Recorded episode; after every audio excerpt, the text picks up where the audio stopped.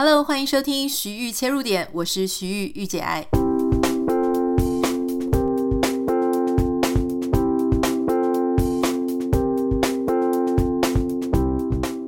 欢迎收听今天的节目。昨天我在我自己的 Instagram 现实动态上面呢，就在跟大家聊我们怎么样去收听节目嘛。因为我突然发现很多网友在分享收听我们节目的时候，他会截图，就会截。这个，比方说 Apple Podcast 或者 Spotify 上面，他们在收听的那个样子，结果就这样子因缘际会，我就看到很多人他在听我们节目的时候，他是播一点五倍速，那我就非常好奇，说一点五倍速不会太快吗？哈，因为以前我们自己在做剪接的时候，有时候你会觉得自己讲话好像，如果以 YouTube 来讲，或是一些画面来讲，有没有感觉速度比较慢？所以有时候我确实是会偷偷调大概一点一倍速，我觉得我自己讲话的速度调成一点一倍还算蛮自然的。所以当大家是写一点五倍速的时候，我就觉得非常好奇啊，所以我就播自己的节目，然后用一点五倍速听，然后我就觉得听得很感觉不知道要怎么讲，就是自律神经嘛，就是感觉听得很紧张，听得我都觉得。好好紧张哦，不知道在讲什么，然后我必须要在短时间内去把他所讲的，就是我自己啊，我自己所讲的内容，然后我要消化到脑子里面。那在那样的状况下，我就觉得说，这样不会觉得很紧张吗？就是感觉好像整个听起来我都觉得非常的焦虑，而且觉得说好像感觉整个人都要压起来了这样子。那我就。看很多网友，就是大概有三成的网友，我们做了一个投票嘛，就问大家会不会去调整这个速度啊？那大概有三成的网友是表示说会去调快。那调快会不会很紧张呢？网友就说，主要调快的原因是因为觉得生活里面没有那么多时间呐，哈，就是他想要听你的节目，可他也想听别人的节目，或者他还有其他事情要做，他就必须要很快的听一下，说你今天这个节目里是在讲什么。他没有时间跟我们这样慢慢的用比较，例如说像这样啊，比较悠闲缓慢的步调，他没办法，他就是要调快。我就想到以前我在学生时代的时候，去听那种什么景广啊、中广，例如说光宇的《夜光家族》啊，或是秦梦仲他的这个寻梦园节目。或是听一些很多其他的节目，因为当时广播你是用收音机在听，所以你是没有办法调它的速度的，所以你的速度就是跟着这个节目主持人他讲得快或讲得慢。有时候特别喜欢听深夜节目，是因为深夜节目通常主持人声音是非常好听、非常沉稳、很有磁性，讲话的速度也比较缓慢，所以你就会有一种入夜之后有一个人静静的陪伴在你身边，他声音非常温暖的那种感觉。可是你可以想象吗？如果说大家就把什么夜光家族啊，或是秦梦中他的声音啊，全部都把它一点五倍速的时候，所有的人就算讲什么再有磁性的声音，听起来都好像在讲饶舌音乐，这样子是不是就好像那个气氛就完全不对了？我也没有说这样子的做法是好还是不好啦，我只是觉得说，哎呦，好紧张哦，因为我自己没有试过，所以当我自己去试听一下的时候，就觉得说，哎，这种收听的体验跟我自己。平常用正常速度在听的体验完全不一样。那我平常听的时候呢，我觉得是很放松的，很舒服的。那听这种一点五倍速的时候，变成说我好像很急着要去吸收什么，这就让我想到一件事，就是说我其实常常会希望大家可以生活的步调放慢，不是只是我而已啦，不是我希望，是很多人，不管是医生啊。心理师啊，或者是什么智商，他们都会跟你讲说，我们要慢活，我们活得要缓慢，要慢慢来，好让每个事情有它自己的节奏。因为如果速度都这么快的话，它会有一些副作用啊。比方说，你可能就是会很紧张，你的情绪、你的神经一直都没有办法好好的放松下来。还有就是很多时候你可能会听不清楚别人到底在讲什么，因为有一些东西它如果是需要辩证的、需要思考、需要沉淀的，你就变得很容易只听到表面的东西，然后就过去囫囵吞枣。你感觉自己好像听过，就例如说你去博物馆或展览馆，好，你用跑的每一区你都跑过一遍，跟你每一区是慢慢走、慢慢看，好，你也许没有看完，可是你每一幅都沉静、沉淀下来看，我想那个效果会不太一样。还有就是有时候太快的时候，你会很容易。跳到结论里面去哦，他讲这个就是想讲那个，所以事实上不是别人告诉你什么，是你的脑筋当中自己可能有一些自己的思考在运作哦，反而是你可能没听清楚，你就以为是那样子的想法或者概念，这都是有可能的。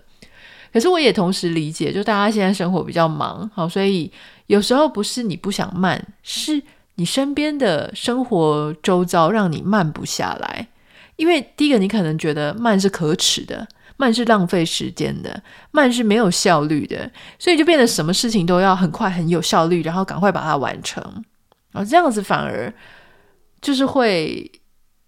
让你在一个跟能慢下来的人完全不同的生活步调或节奏啦。当然，我也觉得从这样子看来，其实能够慢下来，能够舒服的、缓慢的。用可以慢下来的步调生活，它其实是我们现代社会里非常奢侈的一件事。光是能慢下来就是一种奢侈，是不是？今天想要跟大家介绍的是一个，他不是业配，我要先讲清楚哦，他不是业配，他没有给我钱，可是他真的非常，我真的非常推荐哈，因为大家知道我现在人在美国嘛。那不是说人丢到美国，你的英文自然就会变好了。就是你有时候到了美国，你才发现，天啊，自己英文真的很烂。好，以前在台湾，感觉好像还算是呃中间偏上啊，但是来到这里，你就发现说，哇，也没有办法好好的用聊天很顺的口语，或是很正常的速度跟人家聊天。你不要讲说我们平常讲中文的时候，你都已经觉得慢，还要。弄一点五倍速啊！我如果是讲英文的速度啊，你可能要开到二点五倍或三倍才会觉得很像正常值哈。就是你讲话速度很慢，然后也许里面还会有一些错误的字的用法啊，文法多多少少会有一些错啊。这样子的时候，你就会觉得没有办法把你的真正头脑里面所装的东西给用出来嘛。像以前我们也认识很多那种国外的，或是英文为母语的这种异性对象。那你就会觉得说，哎，奇怪，我跟台湾男生在约会的时候，都觉得我真是妙语如珠啊，会觉得我自己讲话很幽默风趣，还可以呃不时的穿插一些很有趣的梗。可是当你如果是跟那种英语母语或是其他国家他讲英文，你没有英文互动的时候，你突然智商就低很多诶，因为速度慢，讲话又词不达意，然后就觉得很懊恼，又重讲，又自己一直重讲一遍，你就会觉得说，天啊，就是。我看起来超蠢的哈，所以语言真的是一个我觉得是蛮有趣的事情，它应该是那种活到老学到老了。那我自己来这里了之后，我想大家可能如果天天都听我们节目，就会发现说我其实用各式各样的方式，一直不断的在练习。好，那有时候有特别有压力啊，比方说如果我要去申请学校啊，或者我要出去工作，我要去跟一些讲英文的人互动比较多的时候，我那个需要英文的压力就会来。那我就会比较认真在练习。那有时候呢，自己又窝在自己的舒适圈，觉得没关系啦，反正身边的朋友还有我老公，通通都讲中文，就不用那么认真。最近又到了那个我非常认真的 时期哈，而且我这次就觉得说啊，我好像真的不只是要念书，因为你如果读英文书，像我最近一直在看英文的书，它就是可以帮助你词汇量、字汇量会变多。因为如果你没有看很多书的话，你的智慧就永远就那几百个用来用去的，就是那种比较粗浅的哦。那种粗浅的程度呢，不能说就是人家的小朋友在用而已。还有就是，如果说你看一个社会啊，比方说讲中文的，如果有一个人他用来用去的词呢，都没有一些比较难的形容词，没有难的名词，没有比较可以抽象表达一些概念的词汇，你就会觉得这个人讲话很。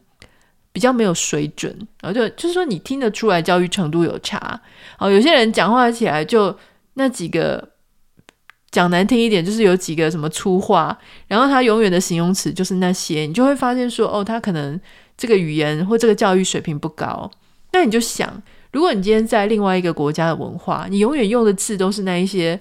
非常基础，小朋友小一、小二、小三在用的字的话，那。别人看你，虽然你是一个外国人的脸，可是他就会知道说啊，你是不是就是书就只有读那些哦，所以是不是比较不是一个呃我们所谓 well educated 比较有教养的人？所以如果你希望可以自己 level up 到比较好的程度，你一定一定一定那个智慧量是一定要鼓励自己往上提升，就要认识一些比较难难的字嘛。那读书是一个方式啊，哈。那另外，我就在跟我老公在抱怨一件事，就是我后来在这里之后呢，我就发现说，哎，有差哦。如果说你是一个，例如说你的另外一半在美国，所以你过来哦，你不是自己从小长在这里啊，或是不是在这里求学、念书或者工作之类的，你就是一位太太。你的另外一半如果是美国人或讲英文的人，跟你的另外一半是台湾人或讲中文的人啊，就是因为你如果你的对象是一直要讲英文的，你自然而然你的口说能力就会好很多，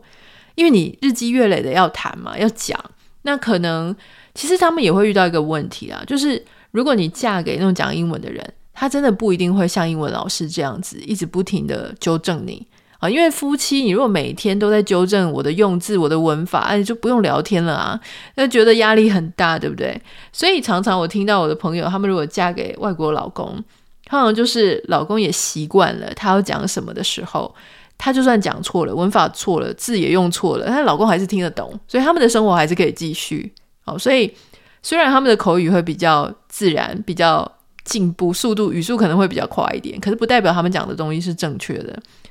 那像我们这样嫁给台湾人的，我就跟我老公抱怨，我说：“你看，我觉得嫁给你之后，我的英文都没有进步，中文还退步了。” 就是还怪给人家哦，明明是自己比较欠缺练习。我其实以前在台湾啊，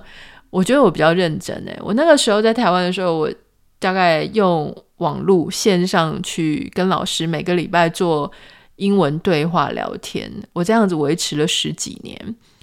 然后就是一个礼拜我会用两次或三次的时间，一次是四十分钟跟。就美国老师或讲英文的老师这样对话，所以当时还有练习。反而是嫁到美国来之后，我觉得整个就。觉得人在美国好像应该自然而然会变好，结果就没有变好，好，所以我就跟我老公做了一个小小的抱怨。我说：“你看，你都跟我讲中文，你都没有跟我讲英文哈。”我说：“难道你在办公室是讲中文吗？”他说：“当然没有啊，在办公室要一直讲英文。”我说：“那你为什么不能回来跟我讲英文？这样我的英文口说就会进步很多。”他就说：“哦，天哪！”我每天上班已经讲英文很累了，我不能回来讲一下中文放松一下嘛？哈，我说可是就是因为你这样放松呢，所以导致我没办法进步。就在这样子的一个因缘机会之下，我就想说，好吧，那我再继续来划一下，有没有什么手机的 App 对口说非常有帮助？哈，我是一个非常仰赖科技在帮我学习东西的人了，哈，所以当时你看，在十几年前那种。使用线上网络跟老师视讯对话，当时是还非常不普遍诶。虽然说现在你可能觉得视讯对话有什么了不起，但当时真的是非常跨时代的学习方式了。我在那样的状态下，人在台湾，可是也会维持自己可以跟 native speaker 有英文的上课。那现在我觉得，因为 AI 的时代来临，所以根本就我觉得有更好的方案。好，所以最近我就是沉迷在。跟 AI 机器人聊天，大家不要误会哦。我前一阵子有跟大家讲另外一个叫做 Replica 的机器人，那个机器人呢，它是你跟他用文字聊天哦，他会当成你的朋友。可是我今天要介绍你的是另外一个 AI 机器人，它是一个 App，这个 App 叫做 Speak，S P E A K，哈，就是讲话的那个 Speak，它是专门做英文练习的。而我最近。我就这一整个礼拜呢，就一直在跟这一个 app 聊天，聊到我真的是声音都烧瞎哈。我老公都觉得很夸张，因为我早上起床就拿着这个 app 在练英文，然后他去上班，我自己中午又在花时间练英文，然后晚上他回家又会听到我这样叽叽咕咕、叽叽咕咕一直在跟这个 app 在讲英文。这个 Speak 这个 app 它是，我觉得它很有趣的哈，就是说一开始他就会先帮你分程度，因为每个人程度不一样，有些人口说已经有一定的程度了，那有一些人就还。还需要从基础开始练习，不过没有关系。我简单讲它的一个逻辑哈，就是说现在如果你有使用过 ChatGPT，你不是只要打字，请他跟他聊天啊，请他回答你问题啊，他就会很自然而然的去回答你，对不对？那你就想象这个 Speak，它是他会用说的。啊，然后你也是用说的，换句话说，就是他会问你问题，他会教你一些句型，比方说像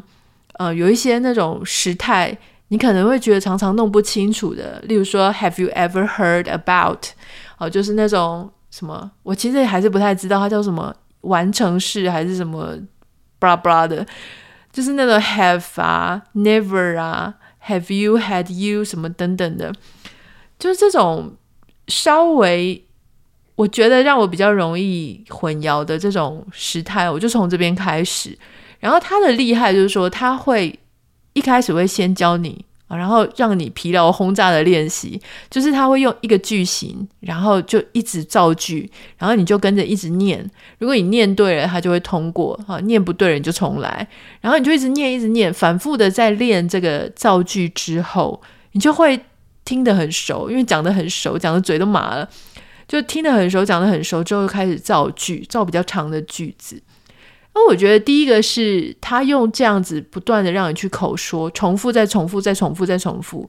以前我们在学台语啊、客家话或是中文，我们其实就是反复的在听嘛，听父母在讲。然后有一天我们开口讲，然后我们讲一次的时候，可能讲得很别扭、很蹩脚。可是我们讲第二次、第五次、第十次的时候，哎，这个句子就变成我们的句子。所以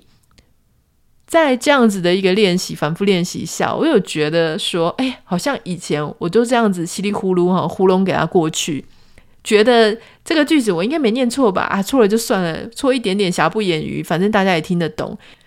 以前我都是这样子啊，哈，就是将错就错，得过且过。我觉得没关系，反正。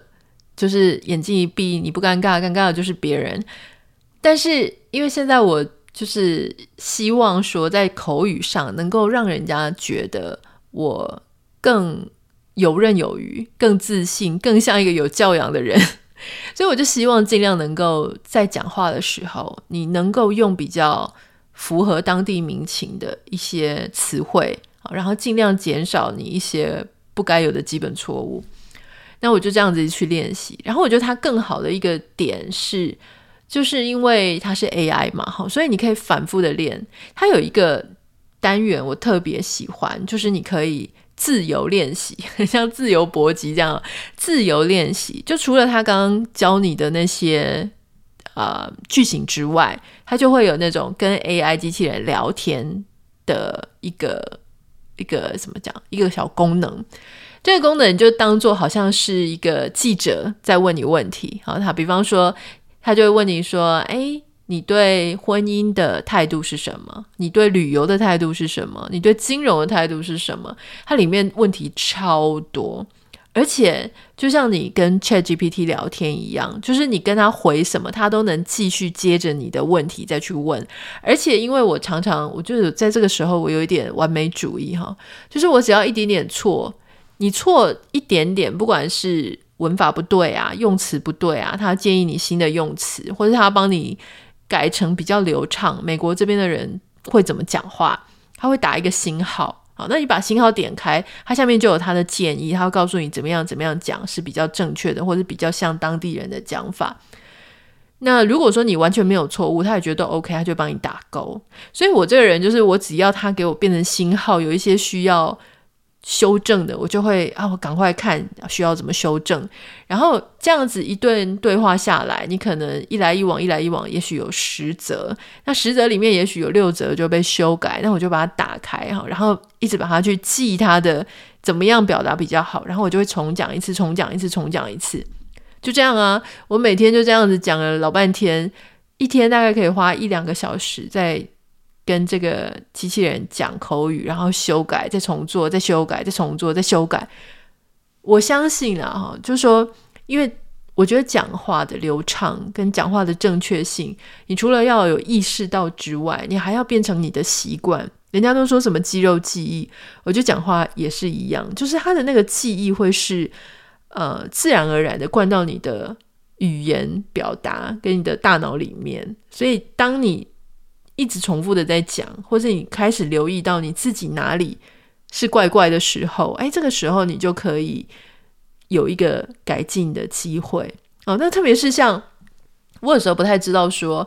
呃。比方说，像我现在看很多书这种书的话，有时候我用的那种形容词或者我用的句型会比较像书的句型，但他这个机器人他就会跟你讲说，哎，如果在口语当中啊，什么样的呃连接词啊，或者是什么样的句型可能会比较流畅一点。那有时候我是记俚语还记反了，这样哈。比方说什么 My it's not my cup of tea，然后我一开始讲成 It's my not my tea of cup，然后就很怪，或者说什么 Lord of Rings 哈，The Lord of Rings，然后 The Ring of Lord 什么下面贵的，就是你有时候会把那个前后颠倒。那他这个 AI 很厉害，他会跟你说哦，你想要表达的应该是什么样吧？好，那让我帮你修正一下。所以你如果是跟 Native speaker 英文老师在上课的时候，因为我很有经验，我有十几年的经验。老师他确实可以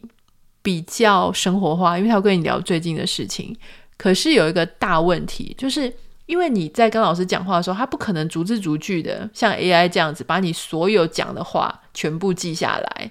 所以有时候老师没有注意到的错误或缺点，就会这样溜过去。啊，因为正常人讲话，他不会说哦，你这句也错，第二句也错，第三句也有要修正的地方，他不会，他只会讲一些大的方向，就是说哦，你可能这边时态啊要用什么比较好，我留意到哪些比较好。可是 AI 他就没有在跟你客气，也没有在跟你留情的哈，就是你讲什么，他就会把你的这个脚本、你的文字、你讲了什么的文字剧本，整个全部把你给写下来，写下来之后呢，就告诉你讲说哪一段哪一段哪一段。好，是哪些词是可以替换的？